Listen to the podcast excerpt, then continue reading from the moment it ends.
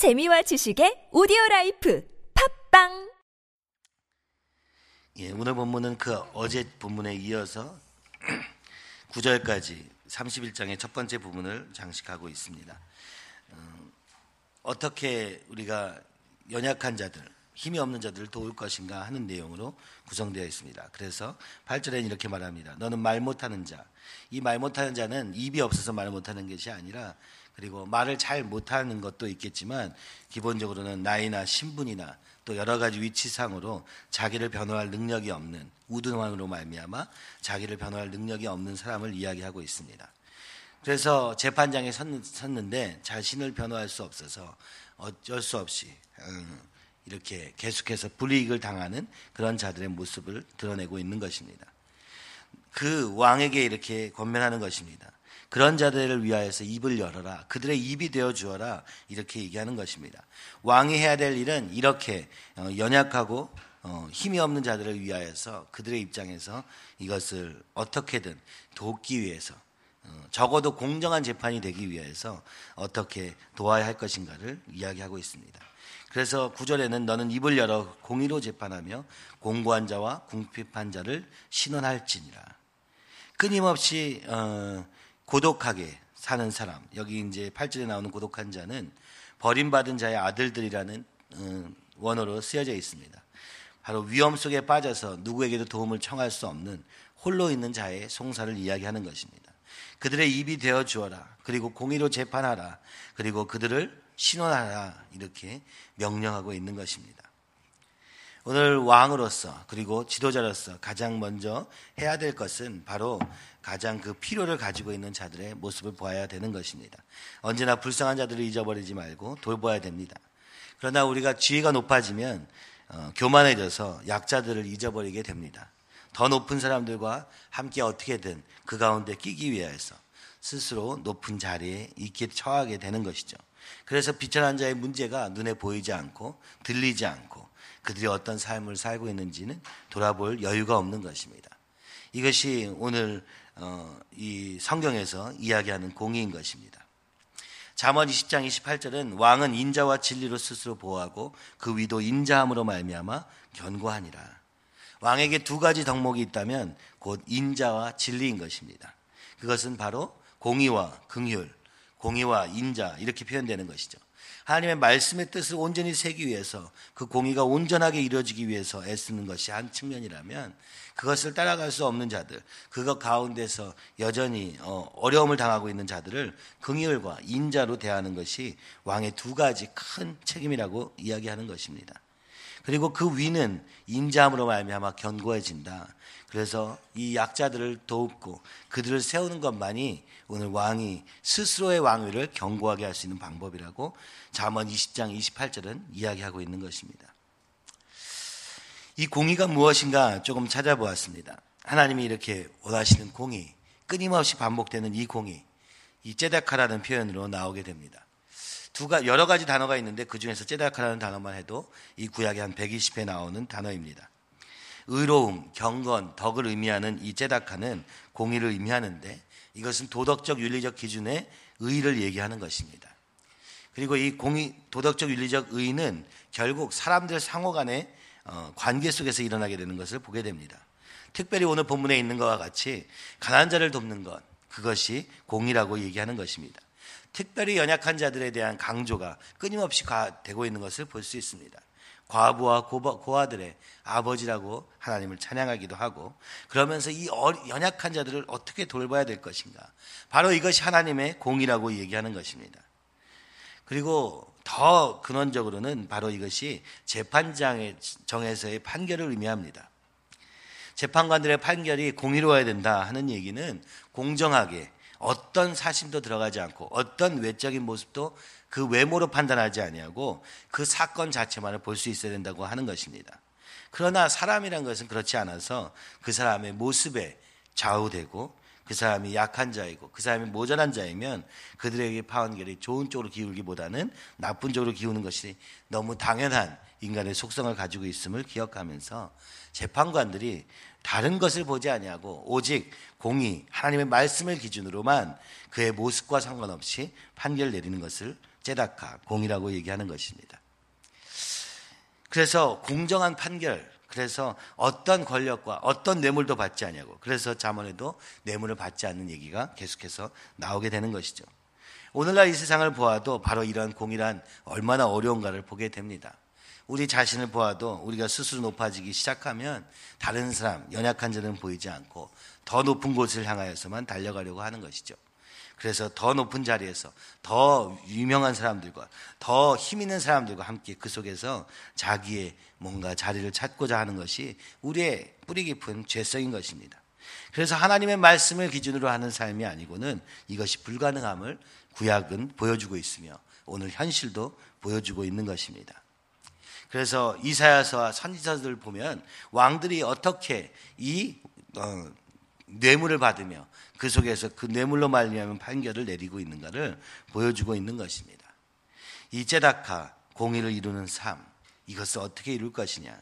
바로 이것은 바로 공동체의 평화와 번영을 어, 위하는 삶에서부터 시작된다고 이야기합니다. 어떻게 하면 이 하나님의 백성으로 부르심 받은 이 이스라엘 백성이 하나님의 말씀의 기준을 가지고 어떻게 이곳에 온전한 평화와 번영을 샬롬을 이룰 것인가 하는 것입니다. 바로 그것은 말씀에 철저하게 순종하는 데서부터 시작되는 것이며 그것은 내가 지금 이 일을 나를 위해서 하고 있는 것이 아니라 우리가 함께 세워가야 되는 하나님의 나라가 있음을 기억하는 데서부터 시작되는 것입니다. 최근에 뉴스를 보니까 어, 병원에서 영유아를 진단을 하지 않는다. 검진을 하지 않겠다라고 하는 병원들이 생겨났다고 합니다. 수가가 적고 그리고 손은 많이 가는데 비해서 너무 수고의 비용이 적기 때문에 2017년도 1월 1일부터는 영유아진을 받지 않겠다고 소아과들이 이렇게 붙여놓는다는 것입니다. 물론 얼마나 힘들겠습니까? 수가가 적기 때문에 어, 아이들 돌보는 것이 그것으로 말미암아서 여러 가지 어려움이 있을 것입니다. 그러나 우리가 한번 또 생각해야 될 것은 과연 의사가 된다는 것이 무엇인가? 특별히 의사라는 직업 자체가 돈과 명예를 위한 자리인가? 아니면 사람을 살리는 자리인가?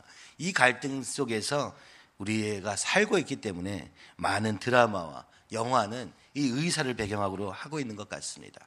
그런데 의사만 그렇습니까? 우리가 하는 모든 일이 다른 사람을 세우고 이 사명이라고 붙잡는 것은 바로 그 내 직업을 통하여서 다른 사람에게 유익을 끼치는 데 목표가 있고 그것을 통하여서 내가 살고 있는 이 공동체가 평화와 번영을 누리도록 하는 일에 이 모든 일들이 우리 하는 모든 일들이 쓰임 받아야 되는데 생각보다 그 아주 기본적인 원리에서부터 벗어나서 내 성승진과 내 명예와 내 부와 여기에 모든 것이 집중되어 있는 것을 자꾸만 보게 되는 것입니다.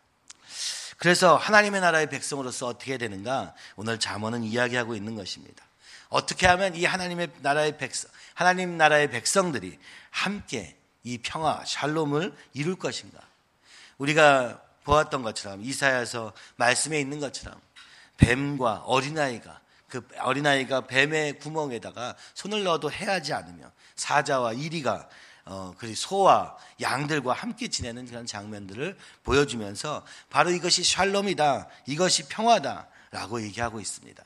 구약에 그리는 평화는 아주 구체적이어서 누구나 약자나 강자가 함께하는 모습을 끊임없이 그리며 오늘 이 땅에서는 불가능해 보이는 그림과 같은 그것을 샬롬이라고 정하고 있는 것입니다. 이와 같이 우리가 함께 살아가고 이 가운데서 하나님의 나라의 그 평화가 점점 넓혀져 가는 것이 이 구약에서 말하는 공의의 개념인 것입니다.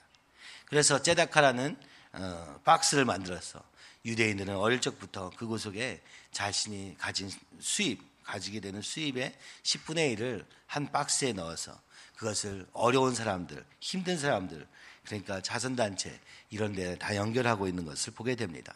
어려서부터 이것이 훈련되어야지만 된다는 것을 유대인들은 알았기 때문에 아주 어려서부터 이 돈에 대해서 어, 그것을 가지고 불리고 뭐 하는 것도 하겠지만 그러나 먼저 불쌍한 자들을 돕는 일에 써야 된다는 것을 몸으로 교육하고 있는 것입니다. 그래서 구약에 나오는 공의는 어, 이 교육의 개념도 굉장히 중요한 것을 보게 됩니다. 어떻게 공의를 교육할 것인가, 어떻게 의롭게 살 것인가, 경건하게 살 것인가, 덕을 끼치며 살 것인가, 이것을 제다카라는 한 그들의 어, 교육 습관을 통하여서도 볼 수 있게 되는 것입니다.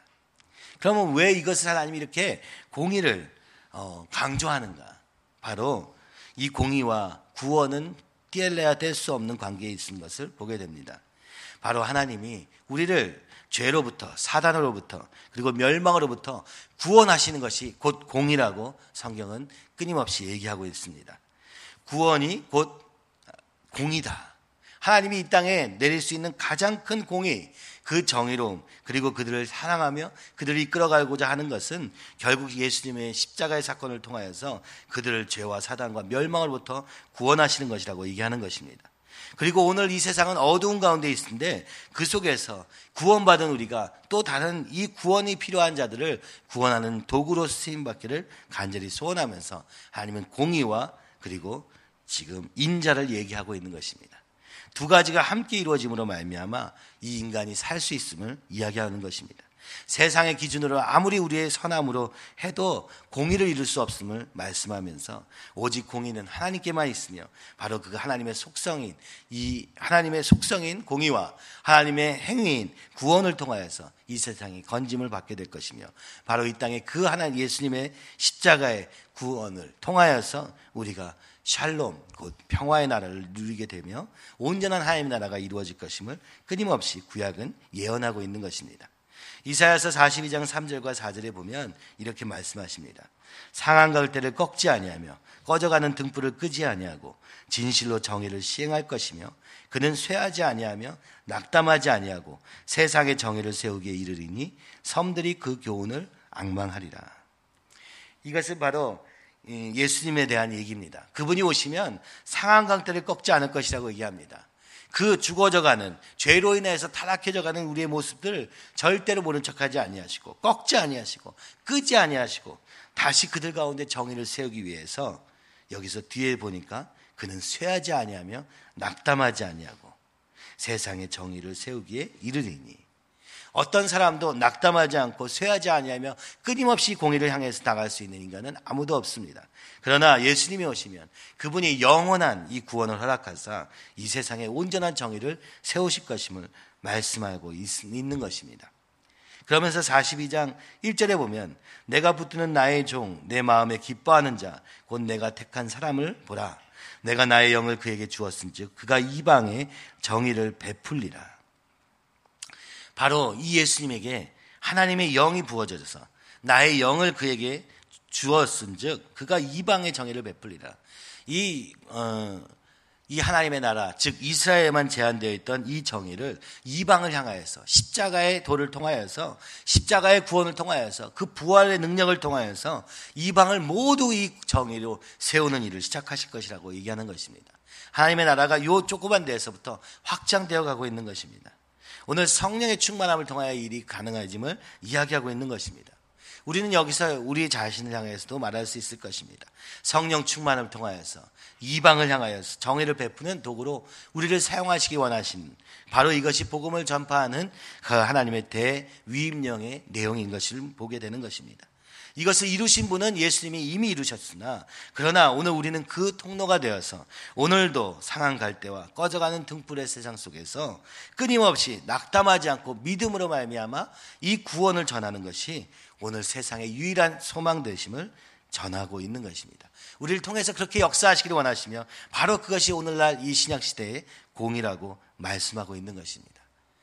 죄와 사단과 멸망으로부터 시작된 이 인간의 공의롭지 못한 모습, 불의한 모습, 거기서부터 벗어날 유일한 길은 바로 이 이방의 정의를 베푸시는 예수님의 십자가의 비밀이라고 말씀하고 계시며 오늘 우리가 이 암담한 이 한국의 사회의 모습 속에서 예수님을 붙잡아야 될 이유인 줄 믿습니다. 오직 주님만이 이 땅에 온전한 공의를 세우시되 낙담하지 않고 쇠하지 않는 그런 공의라고 얘기하는 것입니다. 사람의 공의는 너무 제한적이어서 아무 대안도 없고 아무 해결책도 없는 그러나 그럴듯해 보이지만 그 의로움은 아무것도 해결할 수 없다고 얘기합니다. 언젠가는 낙담하게 되며 언젠가는 이걸 세우다가 지치게 되며 또한 자신의 죄로 말미암아 또한 그 공의를 세운 일에 실패하게 되는 그 인간의 모습을 우리는 역사 속에서 끊임없이 보아왔던 것입니다. 이 주님께 소망을 두며 이 주님의 이 공의를 전하는 성탄절이 되기를 간절히 바랍니다. 그리고 그것을 기대하며 그것을 간절히 바라며 우리 안에도 성령의 충만하사 그 이방의 정의를 베푸는 자들로 우리의 삶이 사용되기를 위해서 기도하면 좋겠습니다. 예레미야 23장 5절에는 이렇게 말씀하십니다. 여호와의 말씀이니라 보라 때가 이르니 내가 다윗에게 한 의로운 가지를 일으킬 것이라 그가 왕이 되어 지혜롭게 다스리며 세상에서 정의와 공의를 행할 것이며 스가랴 9장 9절은 말씀합니다. 시온에 따라 크게 기뻐할지어다 예루살렘에 따라 즐거이 부를지어다 보라 내 왕이 내게 임하시나니 그는 공의로우시며 구원을 베푸시며 겸손하여서 나귀를 타시나니 나귀의 작은 것 곧 나귀 새끼니라. 이 예수님은 나귀를 타고 오셨습니다. 그것은 겸손의 상징이었습니다. 왕이지만 겸손한 왕. 낮은 자와 오늘 쓰러져 가고 상한 갈대와 꺼져가는 등불과 같은 이 연약한 영혼을 살리기 위하신 그 주님의 구원의 계획을 담으신 그 겸손한 왕임을 표현하고 있는 것입니다. 오늘 우리는 모두 다 연약합니다. 죄로 말미암아 실패할 수밖에 없으며 사단과 멸망의 세력에서부터 완전히 자유로워지지 못하여 오늘 여전히 남아 있는 나의 겉싸움으로 말미암아 실패할 수밖에 없는 삶입니다.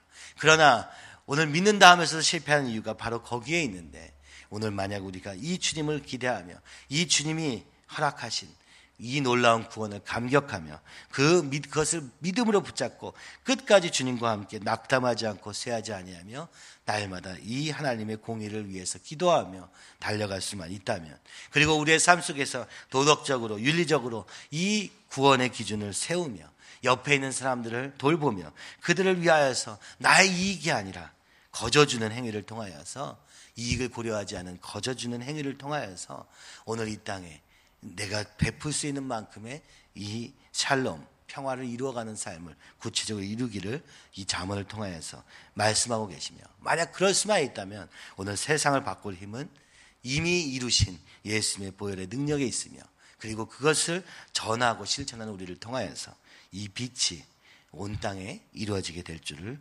믿습니다. 그것이 우리가 바라는 이 성탄절에 바라는 가장 유일한 소망인 것입니다. 이번에 성탄절에 우리가 뮤지컬도 준비하고 칸타타도 준비하고 준비하고 있습니다. 회의를 하면서 우리가 이 동네에 크리스마스 카드를 좀 쓰자.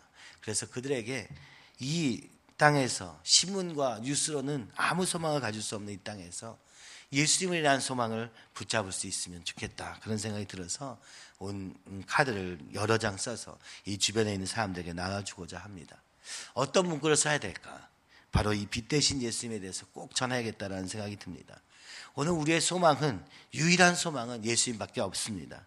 예수님의 모든 답이 있으며 그것을 우리가 마음에 깊이 정말 믿으며 붙잡을 수만 있다면 그렇다면 우리의 삶 속에 저절로 전하는 삶이 될 것이요. 그 전함을 통하여서 그들이 이미 이루신 예수님의 십자가의 구원이 그들의 삶에 임하게 될 때 세상에서는 볼 수 없는 이 땅은 악하여서 이 땅은 세상의 공중권세 잡은 자리에 있어서 완전할 수 없으나 그러나 오늘 우리의 영혼에 이 놀라운 통치가 이루어지기를 간절히 소원하며 이 남은 한 20, 20일, 10며칠의 기간 동안 우리가 믿음으로 주님을 붙잡고 기도하며 주님께서 이 땅에 빛이 되어서 드러나시기를 소원하며 우리가 그 통로가 되며 우리 교회가 그것을 이루는 그런 이루어가는 연약하지만 이루어가는 그런 우리 교회가 되기 위해서 이 시간 우리 같이 기도했으면 좋겠습니다. 주님 소망이 없는 시대에 빛 대신 예수님의 이 놀라운 구원이 아버지 해답이 될 수 있도록 우리의 삶 속에서 믿음을 고백으로 전해지게 하여 주시옵시고 삶의 모습으로 드러나게 하여 주시옵시며 그리고 그것을 통하여서 이 놀라운 구원, 이 놀라운 공의와 인자의 예수님의 모습이 드러날 수 있도록 인도하여 주시옵소서. 성탄절을 기다립니다. 주여 아버지, 오늘 이 땅은 어둡습니다. 아버지 불쌍히 여겨 주시옵시며 이 한국을 불쌍히 여겨 주시옵시며 오늘 이 시대를 불쌍히 여겨 주사 아버지 너무나도 어둡고 혼란한 가운데 인본주의적 생각들만 가득한 가운데 답이 없어서 방황하는 이 시대 속에 빛 대신 예수님이 드러나도록 주여 쓰임 받게 하여 주시옵소서. 특별히 우리 학생들 주여 아버지 여기서 하나님의 자녀로 하나님의 어, 군사로 훈련받고 있는데 주여 아버지 믿음이 날마다 더욱 강해지고 성 하나님의 영이 충만케 하사 아버지 이 놀라운 기쁨의 소식을 전하는 도구로 사용하여 주시옵시고 소망 없는 이 시대에 아버지 정말 다음 세대를 준비하는 그런 오늘 한 걸음이 될 수 있도록 주님 특별히 축복 내려 주시옵소서. 이 시간에 주님을 크게 세 번 외치면서 함께 기도하시겠습니다.